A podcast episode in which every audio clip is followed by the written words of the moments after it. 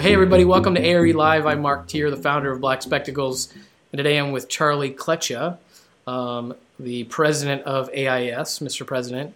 Um, and for those of you who don't know, Charlie is probably one of the craziest uh, young architects that I know because uh, maybe in three weeks, um, weeks.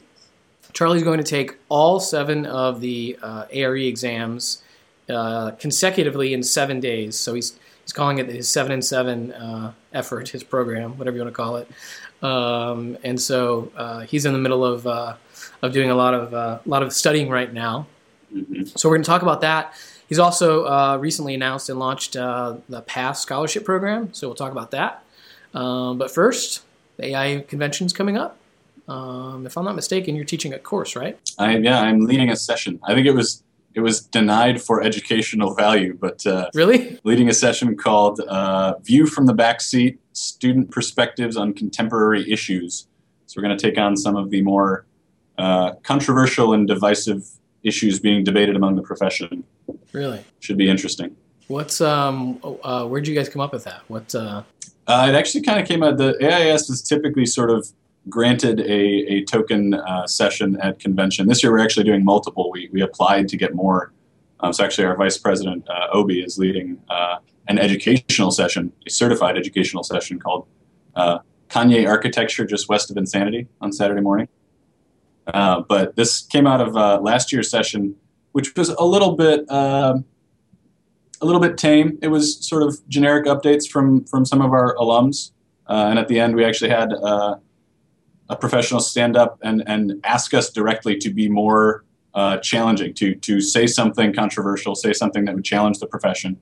Uh, so this year is intended to answer that call, maybe a little more emphatically than uh, than they meant when they said that, but. It should get some healthy debate going. so, what are the controversial topics that you're going to cover? Uh, we'll talk about. They'll, they'll kind of be drawn at random. Uh, we have, I think, seven topics, uh, including things like as broad as um, the value of licensure in general. Um, intern titling has been a big one that's going around. Uh, use of the word intern, um, the education and practice gap uh, that's been observed not only in the U.S. but internationally. Um, things along those lines. I don't want to give too much away, but uh, it will be some some healthy discussion. Okay, good deal. So, um, for those folks who maybe don't know actually what the AIAS is, um, can you tell me? Can you describe it? Yeah. So the AIAS is the American Institute of Architecture Students. Uh, we were founded in 1956 uh, as a piece, a member group uh, within the AIA. Um, some years later, in the early 80s, uh, we actually broke off and, and became an independent, uh, self student governed uh, 501c3 organization. Uh, so we uh, the we have a, our own board of directors, our own staff here in DC the president and vice president, uh, while we are uh, elected officers, we are full time employees of the organization. Um, so it's a, a unique setup in that way.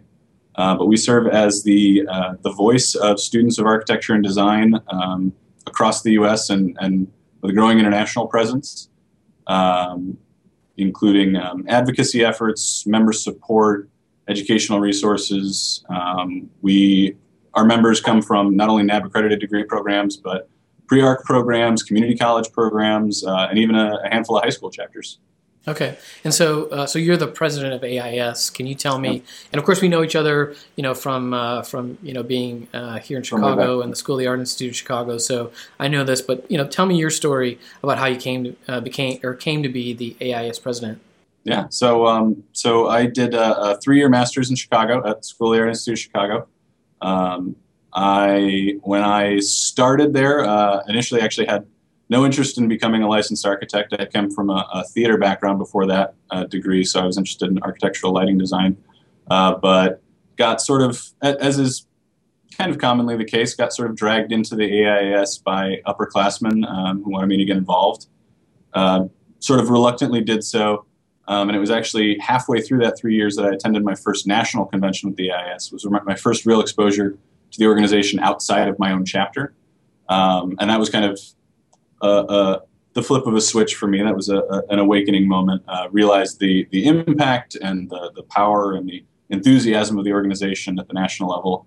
Um, so, even though that was my very first convention, I decided right then and there that at the next convention I would uh, I would run for national office. Typically, there's sort of a progression to regional director and then up into the officer positions. But um, my next convention or my next uh, conference was going to be my last, so I decided to just jump in feet first and, and run for president. Um, AIAS runs its elections entirely at that conference, so over the course of those four days, uh, that's all the campaigning you do. So you get an opening speech, a closing speech, uh, a series of Q and A's, and then of course the sort of uh, informal interactions with the membership and the delegates. Um, and that was an insane. I was actually in Chicago, uh, and it was an insane weekend. And uh, and it worked. The, the, the membership elected me to office. So uh, six months later, I picked up and moved to DC, and uh, and here I am. Awesome it has been an, an, interesting journey. Over the course of that time, I was not only transitioning into this office, but also on the search committee to hire a new executive director, uh, and also finishing grad school. Um, so it was a, an intense, uh, intense semester followed by a continually intense term. Uh, but it's been uh, it's been pretty incredible. Awesome. And so it's a one year term, if I understand it right, coming to a close here in the next you know month and a half or so. And so you're looking forward. You're you're getting ready to get out, go on the profession, mm-hmm. practice this architecture stuff. Um, you want to get licensed, mm-hmm. and somehow you decided that hey, why don't I just take all seven exams in a week? Yeah, it's so uh, what? Tell me that story. How did that come about? Why are you doing this?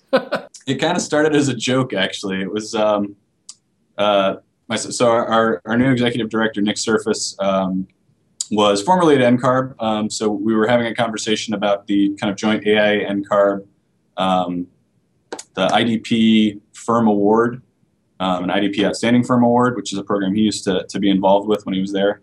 Um, and one of the criteria for that award is um, the firm um, giving support to those on the path to licensure, including uh, paying for the exams. So I made a crack that that if we were advocating for that position, that that we need to put our money where our mouth is, and since I'm a full time employee of the organization, the organization should pay for me to take the exams. Uh, to which I think he came back mostly jokingly and said, uh, "Well, if you take them all in a week, I'll pay for them." and uh, and so that kind of started the conversation. It's it you know ultimately the funding was not really the the, the premise of it, but um, it, it started this idea of um, supporting uh, the path to licensure. That's been my goal for my year uh, all along. Has been bringing us uh, sort of back into touch with the value of the AIAS as a leadership development and professional development tool. We're sometimes uh, pigeonholed a little bit as as sort of a social organization um, but very often, organically, it, it tends to be um, a, a, place where students really become emboldened with um, the, a passion for leadership and a passion for advancement. Uh, and so it was really just finding a way to get in touch with that uh, and, and really own it, tell that story well. Um, like I said, it had been happening organically um, for as long as we've existed, but it's just not the story we tell some of the time. Um, so, so this campaign um, is ultimately in support of the, the scholarship fund. Um, so this this little this little stunt of mine is uh, really intended to draw attention to that uh, that scholarship um, and, and, raise support for that. Um, it's uh, I, am often reminded by by um, elder mentors of mine that back in their day, their day they, they did it in four days. So what I'm doing is not really that impressive. Right. That's awesome. which is always always just a thrill to hear. Yeah. Uh, but it's it's true that that's not something that that uh, many students are aware of. It's it's not as insane as it sounds. Yeah. And, and, in fact, there's a lot of overlap in the exams. So it's in some ways, if you can if you can make it feasible in terms of the time and resources um, necessary to devote to it, it it can be a good way to knock a big chunk of it out at once and, and start moving on the the kind of irony is that even if I pass all seven of these on the first go, um, I will still not be licensed because I have two years left to get my IDP finished. Yeah. Um, so that'll be a fun little waiting game. yeah. Well, I mean, I think we all know that uh, the most daunting part isn't the three years of experience; it's the exams.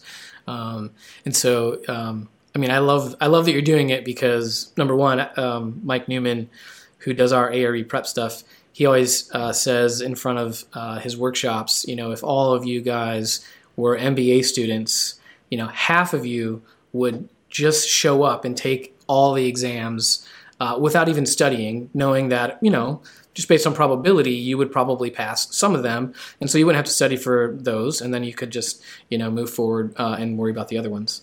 Um, mm. And then you know uh, I ran into when I was taking the exam, I ran into some folks who um, it was right after the three year period was up. And this was back in the day when you had to wait three years, which you don't mm. anymore. But um, it was right after that three year period. I ran into them and they were like licensed right after um, uh, that period. I was like, how did you guys get licensed so fast? And they're like, oh, we just we uh, we signed up ahead of time for all seven of the exams and we placed them two weeks apart from each other. And I'm like, you guys are crazy. And they're like, no, we're not. Like if you give yourselves four weeks or six weeks or eight weeks to study for the exams, how long are you really going to study? You're going to study for two weeks.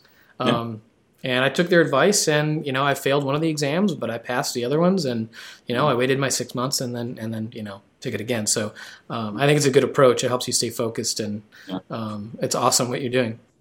Well, and, and that's I think a fantastic piece of advice, and, and wasn't an angle I had heard until I actually saw um, one of the one of the pieces on YouTube that that you and Mike did. Yeah.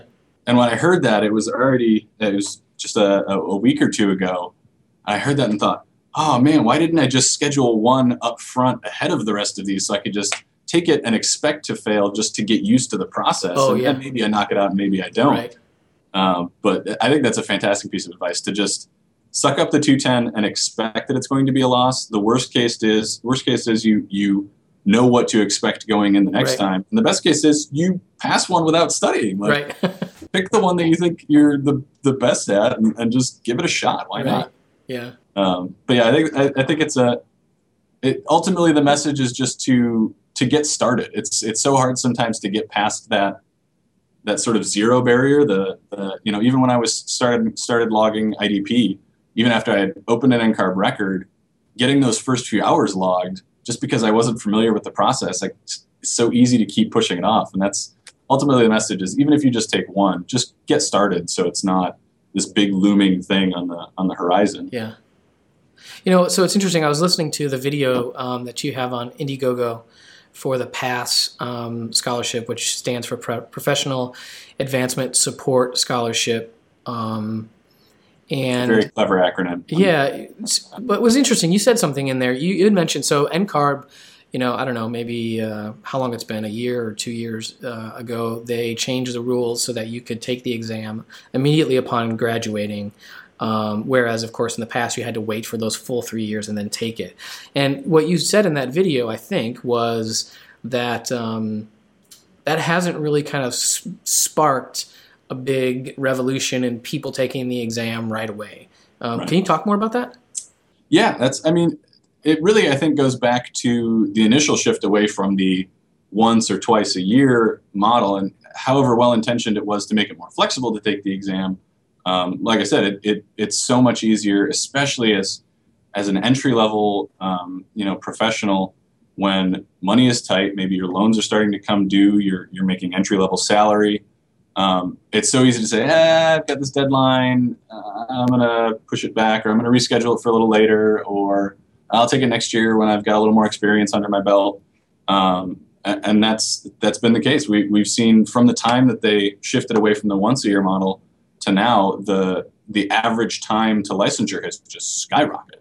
Um, and I have to assume it's hold it's on, it's skyrocketed. You said? Yeah, the average time is uh, I think I want to say it's from the beginning of school. The average time from the beginning of school to receiving a license is 15 years. And that's an average. that's that's crazy to me to think that there are enough people that go over that right. to bring the average down. Yeah. But yeah, seriously. Um, it's just it it seems to me I, I don't know that I'll necessarily spend my entire career in traditional practice. I, I still have a lot of interests that are kind of outside of that sphere. Um, but the thing that ultimately swayed me was the idea that you know, I, I, spent three years of hell getting through grad school and doing the all nighter thing. And, right. um, you know, why would I stop halfway through the process when it's never going to be easier than right now to finish those exams? You know, yeah. the, the, especially things like structures. Uh, it's it's just going to get harder the longer I wait. So why wouldn't I just kind of keep that momentum going? I'm still in the sort of grad school intense teeth grit mindset. Um, why wouldn't I just finish it? And then I have it and it's done and if I practice great. If not, I still got it. It's still a credential. It's it's only ever going to help to have that. It's never going to be a hindrance for me to have a license. And it's almost um, the opposite, you know. Like if, um, God, if you wait for a long, long time, I mean, you know, I have some, you know, some friends who they they're they you know, they've been out of school for 15 years and they're they're still talking about it as something mm-hmm. they might do, um, and their lives yeah. are more complicated. They have less time. It's um, it's it's so much easier, as you say, to take it right out of school. And then um, uh, I, am curious if you found this. I know that when I was studying, um, and and I spaced my exams two weeks apart. I found that studying for one and then taking it, the um, two things happened. One that um, the knowledge that I was kind of sopping up from that studying session kind of rolled over into the next session, and so like, you know, I was in a way studying for all all of the exams by studying for one because you know there's just little bits that kind of roll from one exam to the next. But then also like once you kind of, and I mean you're like the perfect guy to ask right now because you're doing this. Once you kind of get in the studying groove, you know, mm. or like this is what I do after work. This is what I do on my lunch hour. This is what I do on Saturday morning that um, it just becomes part of your schedule. Everyone kind of yeah. knows that's what's going on. People that you work with, they know, oh yeah, we're not going to go have lunch, you know, because you know you, he's studying for the exam. Um, mm-hmm. Have you found those two things to be true, or, or no, or different? Yeah, I mean, it's ultimately you got to want it. I mean, you got to be willing to sacrifice some social life. I have I have the luxury of, uh, I guess it's a luxury in this case that my wife is, uh, you know, a thousand miles away, so it's, oh, you're a dead man for saying that. it's a luxury in the sense that that uh, I don't have other distractions. I don't, you know, I I um, but it's true. I, I don't get to do things like go to professional sports events like Cubs games or Blackhawks games. um, I, I I know that this is something I want to do, and and as much as it sucks to say, hey, guy, I can't go out to the happy hour tonight. I got to study, or um, you know, I, I like to drive into work and blast music to wake myself up, but I started taking the bus so that I can sit there and get an hour and a half each way studying for the exams and, you know, drilling those practice exams and things. It's, it's, it, it's worth however much you decide it is. So if, if it's worth more than that night out at the bar for you to be ready for the exams, then, then it, it it'll pay off. If not, you might not want it. Plus, the faster you take them, the faster you can get back to those uh, exactly. sporting events and that, that uh, beautiful wife of yours. Um, so okay, um, so the pass. let's talk a little bit about the uh, the pass scholarship. Um, tell me what it is. So it's uh, as you mentioned, it's the Professional Advancement Support Scholarship. I thought very long and hard about that acronym and felt very proud of myself for coming up with it.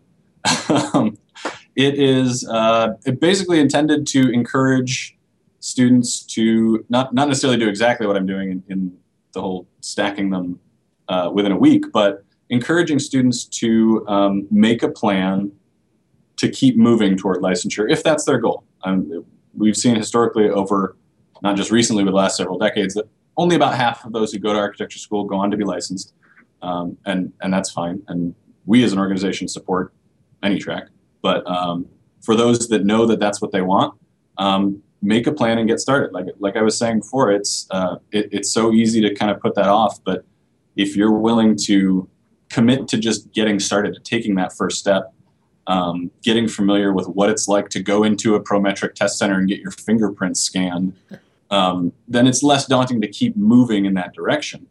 Um, and, and, it's good for your career. It's good for your personal development.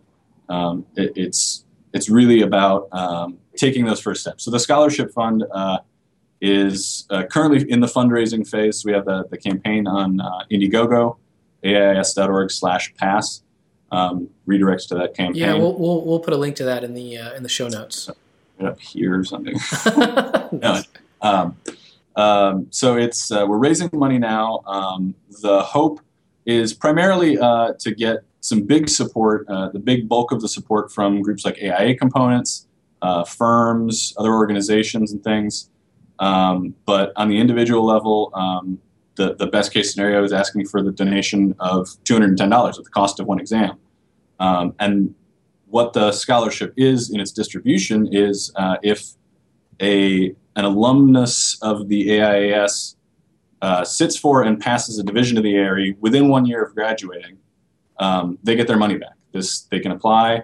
Um, there may be a small written uh, portion of it just to give us kind of a, a, an evaluation criteria, but they would get their $210 back. Um, so between the really the the pass and the seven and seven campaign are complementary in that it's the two big things that I think recent graduates can use as an excuse to not get started, whether or not they really believe them, is uh, the financial burden and, and, the access to or, or knowledge of the information and resources that are out there. So the seven and seven campaign, these weekly videos that I'm doing are, are demonstrating what's out there and how I've been going through the process, literally starting from scratch. Um, and then this uh, scholarship is intended to offset that, that financial burden by uh, allowing you to get your money back for the exam.